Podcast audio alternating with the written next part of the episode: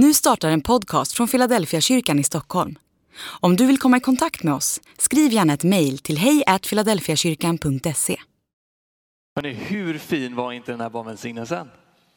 Jag tyckte det var fantastiskt. Jag inser när jag satt här att jag, mina mungipor, jag hade liksom ont i dem efter den här för att jag log så mycket hela tiden. Så att jag måste liksom köra lite massage här för, för att kunna prata. Jag tyckte det var jätte, jättefint. Och jag är så glad för allt vi hör liksom i, i Filla om våra barn och det arbetet som finns bland barn och familjer i Smash. Och Frida Igefjord, hon gör det ju så bra eh, i allt hon står i. Det är så mycket som händer och jag är så glad att få, få höra allt detta, se alla er familjer. Eh, Gud välsigne er. Om du inte känner mig så heter jag Anton Ahlmark och är en av pastorerna här i kyrkan. Och eh, jag har tänkt säga någonting idag om hopp. Lena har varit inne på det lite i insamlingstalet. Alltså vad betyder egentligen hopp? Hur kan jag hitta hopp i, liksom när världen ser ut som den gör? Hur hittar jag ett hopp som inte påverkas så mycket av allting som sker runt omkring utan snarare kanske finns inom mig men som också går ut till att sprida till andra människor. Vad, hur ser det hoppet ut egentligen? Vart kommer det ifrån? Ehm, jag tänkte börja med en, en liten fråga. Hur många här inne, en handuppräckning, hur många av er gillar att få presenter? Upp med handen om ni gillar att få presenter. Man brukar ju säga att en av de här fem, tror jag det är, kärleksspråken är presenter. Det verkar vara ganska många som har det som kärleksspråk. Ja, men det är ju väldigt trevligt att få presenter, visst är det så? Jag fyllde år häromsistens. Man blir ju glad när någon kommer och säger, det här har jag köpt till dig, det här ska du få. Varför då? Ja, men det är bara för att du föddes den dagen. Ja, jag tar emot det. Jag tycker det är kanon. Nu börjar ju julen börjar ju närma sig. Eh, apropå det, glöm inte att köpa de här biljetterna till julkonserten. Det börjar ju närma sig. Och idag är det ju fars dag. Har du inte löst present till fars dag än? Julkonserten. Säg inte att det var jag som sa det, men du kan köpa det och så kan du ge det till din pappa och säga att nu ska vi gå på julkonsert tillsammans. Men julen börjar närma sig. Det är ju bara några veckor kvar på det här året. Jag tror att jag räknar till att det bara är sex söndagar om man inte räknar med den här söndagen på det här året. Är inte det otroligt? Eh, tiden går så snabbt och jag kommer ihåg när jag var liten och det var en stor stund att få skriva önskelista. Ni vet, man satte ju sig ner, man tog fram något papper, man letade fram någon penna och så skulle man ju skriva så här, vad önskar jag mig? Och när jag minns tillbaka på de här önskelistorna, man var ju totalt gränslös när man skrev dem. Först kunde man ju skriva, jag önskar mig en basketboll och sen önskar jag mig en skateboard och sen önskar jag mig en helikopter. Och så bara, man, det fanns ju liksom inga gränser, man kunde ju önska sig vad som helst. Och det var det min mamma sa till mig ofta, man kan ju alltid önska sig. Då visste man att det där kommer jag nog inte få, men man, man kan ändå önska sig. Eh, och när man skrev den här önskelistan, det var ju saker som man liksom hoppades. Tänk om jag skulle kunna få detta. Nu ska jag ta dig med till en bibelvers. Eh, det är faktiskt bara en vers som Paulus skriver i Romarbrevet som är utformat som en bön. Som är liksom, det här hoppas jag att ni ska få av Gud. Och jag hoppas att när du lämnar den här gudstjänsten att du ska veta att ja, men det här är några saker som Gud vill ge till dig. Några saker som Gud vill ge till dig. Så gå med mig nu till Romarbrevet kapitel 15 och vers 13. Så här står det där. Må hoppets Gud fylla er tro med all glädje och frid och ge er ett allt rikare hopp genom den helige andens kraft. Alltså här har vi en väldigt koncentrerad vers som innehåller så mycket saker. Och jag tänkte egentligen, jag säger det direkt vad jag kommer säga och så kommer jag utveckla det lite eftersom. Men jag skulle vilja säga några saker, tre saker som Gud vill ge dig. Och det är, han vill ge dig glädje, han vill ge dig frid och han vill ge dig hopp. Och så kommer jag säga någonting om hur Gud ger det, och det är egentligen en sak, det är genom den helige andes kraft. Och sen i slutet så kommer jag säga någonting om vem är det egentligen som ger detta? Att det är hoppets Gud. Ska vi bara be en kort bön tillsammans? Jesus Kristus, tack att du är i det här rummet just nu. Tack att du vill tala till oss genom din ande. Så nu ber vi, öppna våra öron Herre, vi vill höra din ande tala. Och så ber vi, öppna våra ögon så vi kan se dig Jesus.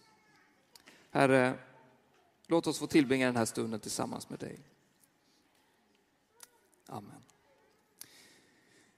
Igår så var jag på Fotografiska. Några av er kanske har varit på Fotografiska. Det ligger ju på Söder. Eh, man kan ju promenera dit och det var en sån här fantastiskt fin dag. Och så gick vi dit. Jag har haft mina föräldrar på eh, besök här och jag och min fru då och de gick till Fotografiska för där har de en utställning nu som TT, alltså den här nyhetsbyrån, har gjort. När de har samlat ihop senaste hundra åren, alltså från 1920 till 2020 alla, eller inte alla, det finns ju miljontals bilder, men ett urval av de bilderna som har tagits, som har använts i olika nyheter. Och så ställde de ut dem, gav en kort beskrivning och så kunde man gå där och se liksom från 1920 hela vägen till 2020. Alla liksom betydelsefulla fotografier och bilder som har tagits som har speglat hur den här världen har sett ut. Och man inser ju att det är mycket som hinner hända på hundra år. Och nu i slutet här, 2020, då är det ju liksom allt med den digitala tidsåldern, när allting sker så snabbt. På 1920, då var det ju några nyheter som kom som blev väldigt stora. Nu är det ju mycket som händer hela tiden. I alla fall så får vi ju reda på det hela tiden via nyheterna på nätet och sådär. Men vi var där och så gick vi igenom alla de här grejerna. Och när man ser det så inser man att det är ju jättemycket som händer som är hemskt. Tyvärr. Från 1920, vi har ju varit med om världskrig, vi har varit med om depressioner, vi har varit med om liksom finanskriser och det har varit coronapandemi. Det är mycket som har hänt. Men så finns det också några ögonblick av ljus. Där det händer någonting, någon gör någonting. Nelson Mandela kämpar i Sydafrika och liksom det händer olika saker. Folk blir liksom fria kvinnor får börja rösta och all, alla de här grejerna som vi bara tänker, ja men det där tar vi för givet idag. Det är ju någon människa som har gjort någonting som har gjort att vi har fått hopp i den tiden. Och när man inser så ser man ju att ja, men det är mycket som har varit hemskt, men det finns också de här ljusglimtarna. Jag kan verkligen rekommendera att gå på den här eh, utställningen om ni har en förmiddag över. Det tar ganska lång tid, det är mycket som har hänt. Men så tänker jag så här, när vi läser Bibeln som sträcker sig över många år, alltså tusentals år fram tills idag, så inser vi att det är så mycket som händer. Vad händer egentligen med vårt hopp i den tiden? I ett krig, hur ser hoppet ut där?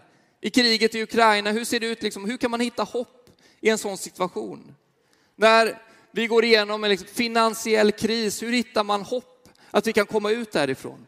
Jag tänkte säga någonting om det, för att det är hoppets Gud som vi litar på. Hoppets Gud som vi sätter vårt hopp till. Men det första då, någonting om vad Gud vill ge. Jo, men Gud vill ju ge glädje, frid och hopp för framtiden. Då kanske du tänker så här, men det låter ju toppen. Det är ju kanon. Hur, hur gör jag då, då? Om jag ska få del i det? Då finns det en liten detalj här. Paulus skriver ju hur det ska ske. Det finns en förutsättning för att få emot, ta emot den här glädjen, friden och hoppet. Och det är ju tron. Han säger ju, må hoppets Gud fylla, vadå? Er tro med glädje, frid och hopp. Paulus hade ju kunnat skriva, må hoppets Gud fylla ert liv med glädje, frid och hopp. Eller må Gud fylla er, era situationer eller där ni finns med glädje, frid och hopp. Men han säger, fylla er tro vad innebär det egentligen? Jo, men det är ju på något sätt att när vi sätter vår tro till Jesus, då blir detta en konsekvens av vår tro. Vi får glädje, vi får frid och vi får hopp. Den fördelen får vi genom tron på Jesus Kristus. Alltså, för att hitta glädje, för att hitta frid och för att hitta det här hoppet, vad krävs det då? Ja, men en tro på Jesus. En tro att det faktiskt finns någon som vill ge oss detta till oss. Annars har vi inte mycket att ta emot. Och det finns en person, nu är det ju passande när det ändå är fars dag. Jag vill också säga grattis till alla fäder här inne. Och så skulle jag också vilja säga stort grattis till alla andliga fäder. Det är ett ord man kanske mest använder inom kyrkan sådär, men de som har varit liksom förebilder i tro. Jag kan räkna upp ganska många sådana i mitt liv som har fått vara förebilder när det kommer till min tro. Jag tycker att vi ska hylla dem också. För jag har många sådana i mitt liv. Men jag ska säga någonting om någon som kallas för trons fader. Vem är det? Jo, det är ju Abraham. En av de här riktiga giganterna i Gamla Testamentet, en av de här patriarkerna som jag har fått vara med och påverka så mycket. Alltså, han var ju en, egentligen en helt vanlig människa. Abraham fick ett möte med Gud. Gud kommer till honom och så säger han så här i slutet på Abrahams liv.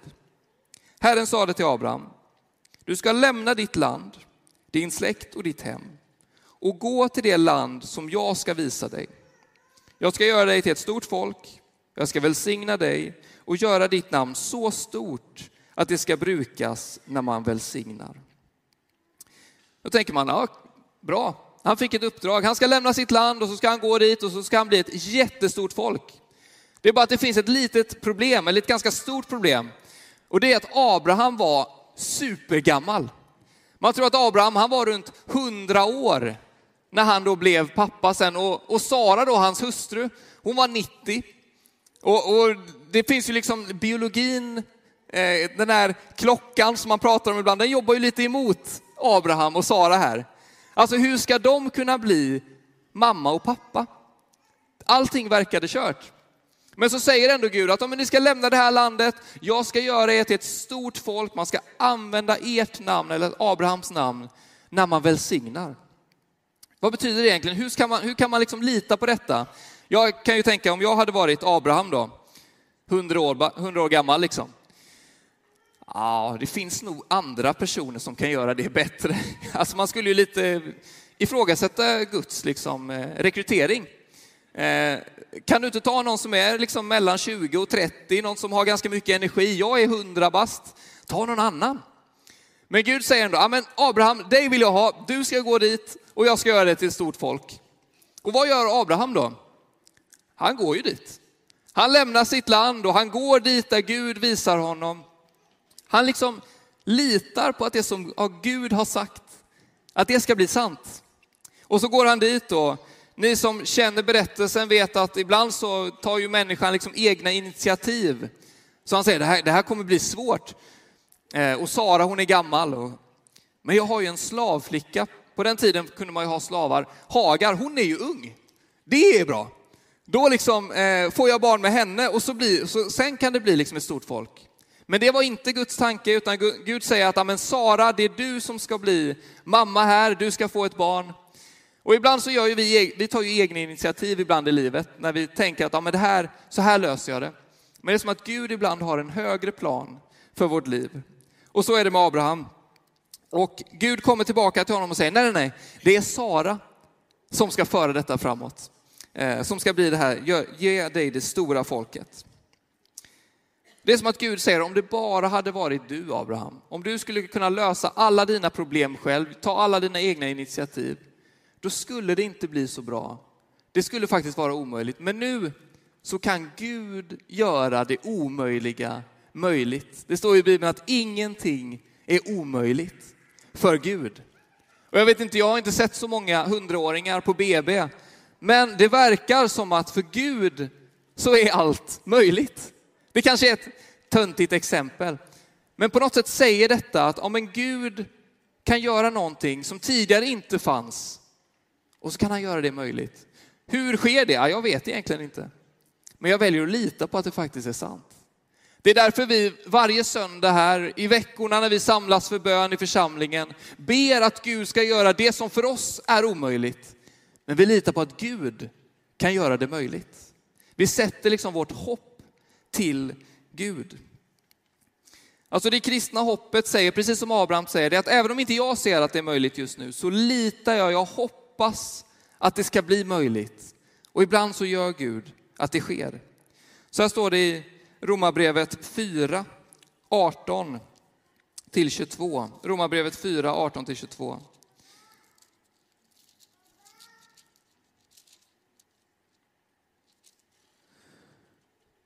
Det står så här.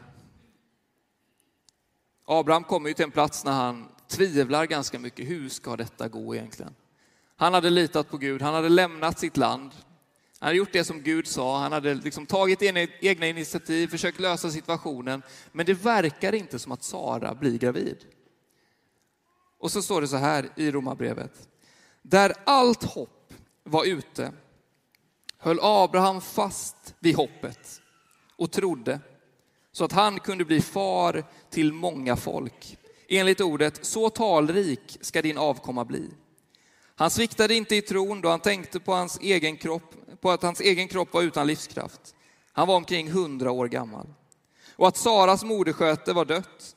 Inför Guds löfte tvivlade han inte i otro, utan fick kraft genom tron. Han gav Gud äran och var förvissad om att, det, om att det Gud har lovat kan han också infria. Därför räknades han som rättfärdig. Alltså Abraham, den här trons fader, han väljer att säga, men jag ser inte vägen. Jag vet inte hur det här ska kunna gå. Jag har gjort det som jag upplever att du har sagt nu Gud. Nu får du liksom på något sätt steppa upp här. Jag har gjort min del av överenskommelsen, nu får du komma in. Och när allt hopp var ute, när inte Abraham såg någon väg framåt, vad står det då? Jo, men det står att han håller fast vid hoppet. Hur håller man fast vid ett hopp när allt hopp är ute? På något sätt kan det bara ske när Gud är inblandad, tänker jag. Alltså när det inte verkar som att det finns någon väg framåt, då har vi ändå hoppets Gud på vår sida som kan göra det omöjliga möjligt. Om vi i hopp, i tro, litar på att det kan hända, då kan Gud ha en väg framåt.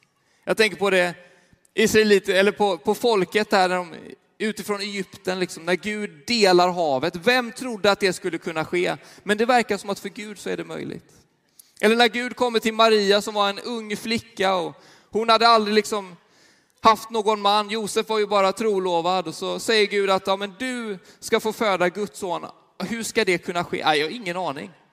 Men Gud gör det omöjliga möjligt. Där det inte verkar som att det finns ett hopp, där det inte verkar som att det finns en väg framåt, där gör Gud en väg framåt.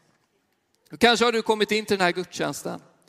Kanske är det liksom den sista gången som du tänker, ja men jag, jag ser inte vägen framåt. Om du har varit i den situationen eller om du är det just nu, då vet du hur, hur det känns. Och så kanske du säger, ja men jag ser inget hopp fram, men jag väljer ändå att sista gången att säga, i hopp så litar jag på, jag hoppas att Gud ska ta mig igenom det. Vad vill Gud göra då? Jag tror att han vill göra en väg framåt för dig. Att han vill öppna en dörr som kanske tidigare har varit stängd. Han vill visa dig en väg som du tidigare inte såg själv. Han vill ge dig glädje till dig som inte känner någon glädje. Han vill ge dig frid, du som känner oro runt omkring dig. Och du som inte vet vägen framåt, vad vill han ge dig? Han vill ge dig hopp. Att det finns en väg framåt. Precis som Abraham inte såg vägen framåt så kan du säga, men jag vet inte hur det ska ske.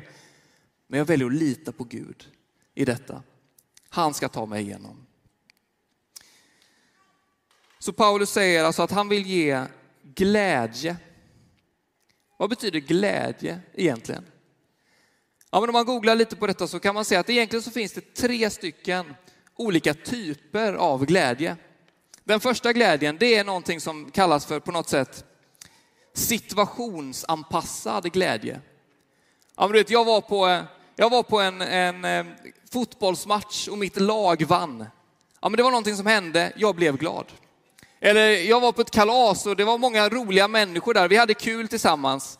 Situationen gjorde att jag blev glad, ni är med på den grejen, det är situationsanpassad glädje. Och sen finns det en andra typ av glädje och det är mer av en sanningsglädje. Om man tar Bibeln som exempel, jag har läst igenom allt som handlar om att Gud älskar mig och summan av det, det gör att jag blir glad. För jag inser att jag är älskad av Gud. Eller andra saker, jag har liksom lyckats, på något sätt så har jag lyckats addera olika saker tillsammans och resultatet av det har blivit glädje. Men sen finns det en tredje glädje och det är den glädjen som kommer via den heliga ande. Och det är en glädje som inte beror av situationer, omständigheter som inte beror på att jag har liksom kunnat räkna mig till det eller egentligen förstått det, utan som jag bara kan ta emot i tro. Jag tänker att det är på något sätt den glädjen som Abraham får liksom känna sen när han får bli ett stort folk. Han såg inte vägen framåt, han kunde inte se det liksom, eller addera det ihop. Men Gud gjorde det möjligt. Jag tror att Gud vill ge dig som känner, ja men jag behöver en glädje nu. Situationerna är tuffa. Jag kan läsa om de här grejerna men det biter inte riktigt på mig. Kanske behöver du ett möte med den helige ande idag. Där anden bara får visa dig hur god Gud är. Alltså det är någonting som man tar emot, inte någonting som man går och plockar. Man tar emot det. Och så säger, så säger Paulus att han vill ge hopp för framtiden. Alltså hopp, det är ju någonting annat än att hoppas på någonting. Vi har ju ganska mycket förhoppningar, typ önskelistan. Jag hoppas att jag får en helikopter. Jag tror inte att det kommer ske, men jag kan ändå hoppas på något sätt. Vi hade en, en sån, jag hade en sån situation, jag och min fru, när vi skulle gifta oss. Vi gifte oss för ett tag sedan och så tänkte vi nu, nu måste vi hoppas här. Vi, vi bestämde oss under pandemin att vi vill gifta oss ändå. Och vi ska vara utomhus i maj. Och ni som liksom på något sätt vet lite om svensk eh, väderlek vet ju att maj är en ganska osäker tid. Det kan vara högsommar, stor seger. Det kan också vara regn och snö liksom. Man vet ju aldrig. Maj är lite oklart. Och vi hade det, vi tänkte, ja men vi hoppas ändå, vi ska vara ute, vi ska vara på eh, min fru då Elins eh, landställe på bryggan där och det kommer bli fantastiskt. Vi bjuder in närmsta familjen. Och så, så hoppas vi att det ska bli bra väder. Ni vet, vi, ganska många saker kan man ändå lägga i ordning. Vi vet vad vi ska ha för mat, vi kan köpa bra kläder, man kan köpa en ring som känns bra. Men vädret kan man ju inte styra av när man ska vara utomhus. Eh, så vi hoppades där då. Två dagar innan så regnade det. Inte så lite, utan det regnade ganska mycket.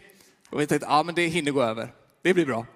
Eh, det var torsdagen då. Och sen så på fredagen så vaknar jag upp eh, och går ut och drar upp för gardinerna och ser att det är ganska vitt på marken. Och inser att ja, men det har ju snöat i natt här. Vad är oddsen på det? Jag måste verkligen hoppas nu. Och under dagen, som tur är, så blir det ju sånt där skönt vårväder, så snön försvinner ju. Och på den lördagen sen när vi gifte oss, då var det liksom en sån fantastisk dag. det var som att himlen bara öppnade sig och det var strålande sol. Sen kom det lite regn efteråt, det behöver vi inte prata om nu. Men, men under själva vigseln så var det fantastiskt fint väder. Och jag bara inser att det där är en sån där grej som man kan hoppas på. Men hoppas att det blir bra. Hoppas jag får den här grejen, hoppas att det blir sol när vi ska gifta oss. Men det är ju ingenting som vi kan liksom vara säkra på. När Bibeln talar om hoppet, om att hoppets Gud vill ge hopp, då är inte det någonting som vi bara hoppas på och slänger ut och sen så får vi se hur det går. Nej, det kristna hoppet vilar på de löften som Gud ger i gamla testamentet hela vägen till Jesus. Allt kristet hopp bygger på löften som Gud redan har gett. Det är ett säkert hopp. Så här står det i precis versen innan i Romarbrevet, vers 12. Det står så här, och Jesaja säger, han som är av Jishais rot ska komma och han som reser sig för att härska över hedningarna, på honom ska hedningarna hoppas. Bara snabbt här då, två frågor får man ju direkt här. Vem är den här Jishai och vad innebär det om du är ny här i kyrkan? Vad innebär det att vara hedning egentligen? Först då hedningen, det kommer som ett ganska snabbt svar. En hedning på Bibelns tid, det var en som var icke-jude. Det kan ju bli, vi har ju komplicerat det lite med att vi kristna har tagit det till oss och har vi sagt att ja, men hedningar, det är de som inte är kristna. Men när vi läser Bibeln och när du hör om hedningar när du läser Bibeln, då ska du tänka, ja men det är de som är icke-judar. De som alltså inte är födda judar. Och så kan det vara då hedna kristna, det är de som har tagit emot, som inte var judar från början. Det är alltså de första, hedningarna. De som, egentligen alla människor, som inte hörde till det judiska folket. Och sen då, vem är den här Jishai? Jo men Jishai, det var, en, det var pappan, återigen fader, till kung David. Han som sen skulle liksom bli och bygga upp den här kungadynastin som vi läser om i gamla testamentet. Jishai är Davids pappa. Så helt enkelt den här Jishai, den här roten som ska komma från honom, som ska komma från David. Vem är det egentligen? Och nu, om du har varit med i kyrkan ett tag så hör du de här julsångerna, Hosianna, Davids son och alla de där. Jag ska inte ge mig på att sjunga dem, för det blir inte bra. Ehm, alltså den roten som kommer från Jishai som ska ge alla hedningar hopp. Vem är det? Ja, men inser, när man läser Bibeln, det är ju Jesus. Det är ju Jesus som vi läser om, som allting pekar på. Den Jesus som när allt var som mörkast, dagen innan den andra dagen, precis innan den tredje dagen, när allting var som mörkast, det är han som då besegrar döden en gång för alla. När han uppstår från de döda, när han går ut ur graven, det är han som ska ge alla människor hopp. Du vet han som besegrar döden, som dör och uppstår och som en dag ska dra alla människor till sig. Som en dag ska torka alla tårar. Som en dag ska visa vart den här vägen är. Vem är det? Ja, men det är Jesus själv. Det är honom som vi hoppas på. Det är inte bara ett tomt hopp, hoppas det blir fint väder. Nej, det här är någonting som ekar genom hela Bibeln och ända fram tills idag. Jesus är den som ska ge hopp till den här världen. Det är han som ska ge glädje, frid och hopp. Och även om inte vi upplever det i den här tiden så har vi löftet om att det en gång ska vara det när vi möts i evigheten.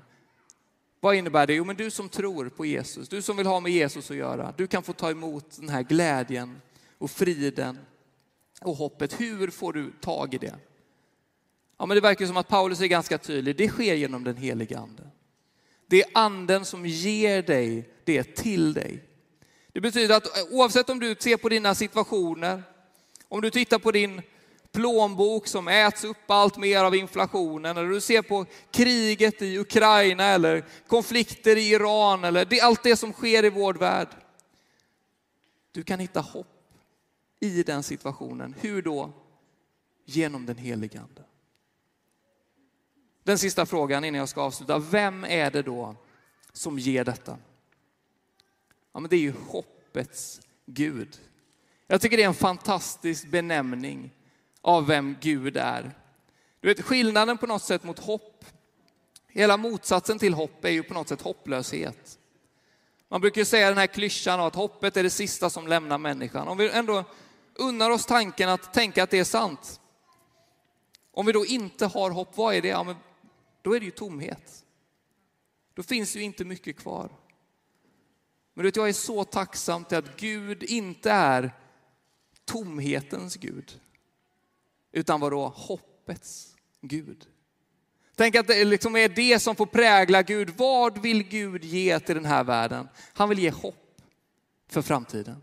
Han vill säga att det inte är kört, även när du, precis som Abraham, kanske inte ser vägen framåt. Vad kan Gud göra då? En väg framåt. Han kan öppna de dörrarna som verkade vara stängda. Han kan ge dig en glädje som inte beror av omständigheterna utan utifrån att de är givna av Gud själv genom den helige Ande.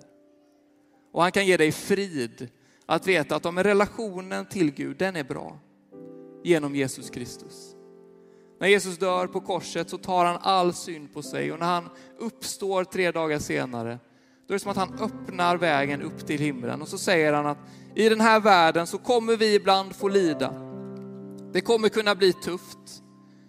Men om du håller fast i mig, jag som är hoppets Gud, då vet du att det finns en evighet som väntar på dig i himmelriket.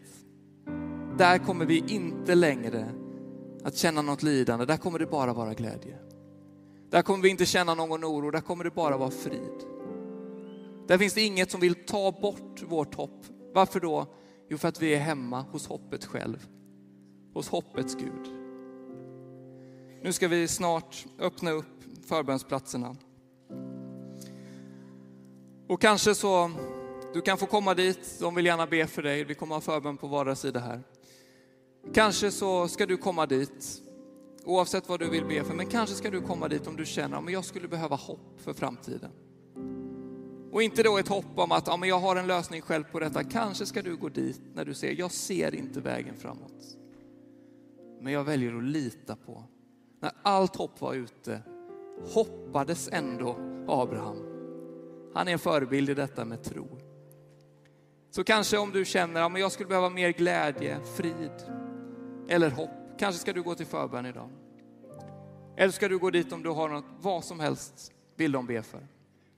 Men innan vi sjunger tillsammans så skulle jag vilja bjuda in dig, du som känner, ja men det här, som du säger nu Anton, det här har jag inte hört innan, men jag skulle vilja få del av det. Jag skulle vilja ta emot Jesus i mitt liv. Jag skulle vilja säga att den som du berättar om, den som hedningarna, alltså alla icke-judar, den, den som de ska hoppas på. Jag skulle vilja tro att det är sant. Jag skulle vilja ha del av Jesus i mitt liv. Då skulle jag vilja bjuda in dig, att du kan ta det beslutet. Så i respekt för varandra, som vi brukar göra här i Filla, så blundar vi och vi böjer våra huvuden. Det här är ett beslut mellan dig och Gud. Och faktum är att jag kommer också bjuda in dig som känner att jag behöver hopp. Jag behöver det här hoppet för framtiden. Det är något som vi kan fylla på. Det är något som inte beror av omständigheter utan bara av att Gud vill ge det till dig. Om du säger, vi tar det först, om du säger ja, men jag skulle vilja få hopp. Jag ser inte vägen framåt, jag vet inte vad jag ska göra. Men tänk Gud om du kan visa vägen. Om du finns här som vill att jag ska be för dig i det så kan du få räcka din hand, du kan göra det nu. Så vill jag be för dig, Gud välsigne dig och dig och dig. Och alla er som lyfter era händer, om du finns här, räck din hand. Gud välsigne också dig. Ni kan ta ner era händer. Och så vill jag ställa frågan till dig som säger, ja men jag skulle vilja ta emot Jesus idag. Jag förstår inte allt, jag har inte levt ett helt perfekt liv, men jag skulle vilja ha med Jesus att göra. Och så skulle jag vilja att den helige ande får röra vid mig på något sätt. Rätta till de här skavankerna som finns. Ge mig den här glädjen och friden och hoppet som jag så gärna skulle vilja behöva. Om du finns här som vill ta emot Jesus så kan du få räcka din hand. Du kan göra det nu så vill jag be för dig. Om du finns här. Vi ber tillsammans. Jesus, Herre tack. Ja, vi vill egentligen bara börja med att säga tack. Tack för din godhet och nåd. Tack att du valde att skapa en väg där det inte verkade som att det fanns en väg. Tack att du är hoppets Gud, Herre. Och Herre, när vi ser på vår värld, när vi vet vad som pågår, Herre, och när vi bara undrar hur ska det här gå, så bara vill vi sätta vårt hopp till dig.